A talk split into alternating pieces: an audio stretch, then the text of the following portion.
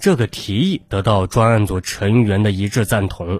组长带人亲自取来了人情簿，并翻看，发现其中有一页被撕掉了一角。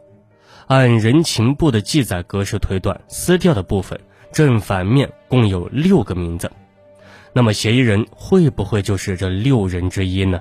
莫非是他在作案结束、清理现场痕迹时，一并将写有自己名字的部分撕掉了呢？人情部虽然没有备份。但警方要查出那六个名字并不难，因为结婚前新人都会列出一份宴请名单。警方向朱婷婷母亲提及此事，她印象深刻，说当时她和女儿一起核定女方这边的宾客，女儿的确列了个名单，上面还写了男方拟定邀请的客人。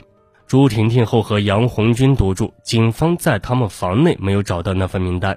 朱母一心想要找到真凶，听闻这事，立即把家里女儿婚前住的房间翻了个底朝天，还真找到了名单。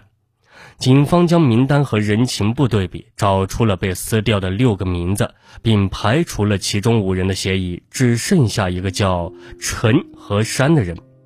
可当警方拿着这名字询问时，朱婷婷家人和杨红军都说不知道这人。难道只有朱婷婷才认识他吗？警方核查陈和山身份，得知他是个民间艺人，擅长舞龙舞狮，身体强壮，手脚有力。更关键的是，他有盗窃前科。虽然朱婷婷家人和杨红军都说不认识陈和山，警方还是决定对他开展进一步的调查。毕竟，除了熟人作案外，技术开锁方式也能在不破坏门窗的情况下进入室内。民警赶到陈和山家，他没在，但他留下的鞋印经鉴定和凶杀现场遗留的鞋印极为的吻合。经过多方协查，警方最终在一个偏僻的出租屋里找到了陈和山。审讯中，陈和山矢口否认自己认识朱婷婷，更别说杀害她。可对案发时的动向又交代不清。当警方拿出足迹比对证据时，他终于动摇了。不过，他没有直接像倒豆子似的交代犯罪行为，而是先问了民警一个问题：一个人拿着一把刀去把另一个人杀了，是人的罪重还是刀子的罪重？民警立马领会陈和山问题背后的深意。他是把自己比喻成刀子，难道在陈和山背后还有一个指使的主谋？陈和山已是瓮中之鳖，警方没有急于逼他交代，而是深入调查他的履历和人际关系，结果大吃一惊，陈和山竟和杨红军关系密切，两人曾在一起做过生意。陈和山不仅参加杨红军和朱婷婷的婚礼。还参加过他和前妻的婚礼。既是如此，杨红军为何要说自己不认识陈和山呢？事出反常必有妖，侦办民警有了个大胆的想法：陈和山把自己比作刀，那借他这把刀行凶的人，会不会就是杨红军？至于动机，之前的调查已经提供了，那就是骗保。为了证实这个想法。警方对杨红军展开调查，发现他共在三家不同的保险公司给朱婷婷投了保，受益人都是自己，赔付总金额共计一百一十万。而在之前的询问中，杨红军并没有提及他给妻子还弄了另外的两份保险。所有线索都串了起来，专案组立即逮捕了杨红军。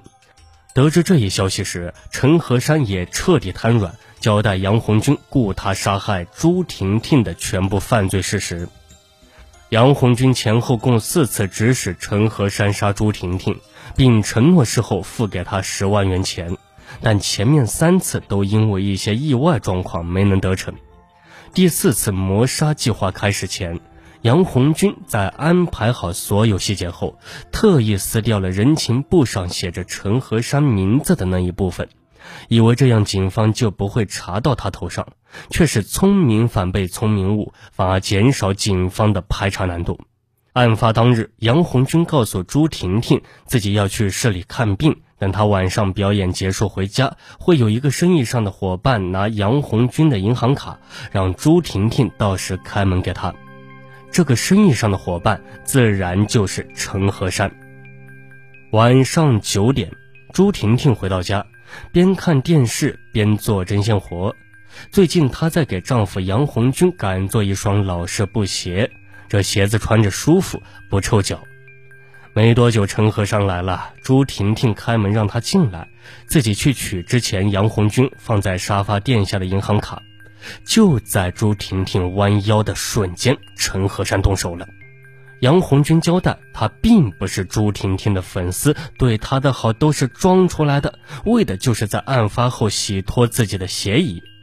可怜的朱婷婷到死之前，心中都充溢着对杨红军给她带来的幸福感。保持着自己对丈夫浓烈的爱意，哪里会想到这桩婚姻从一开始就是杨红军为了骗保谋财而设下的圈套？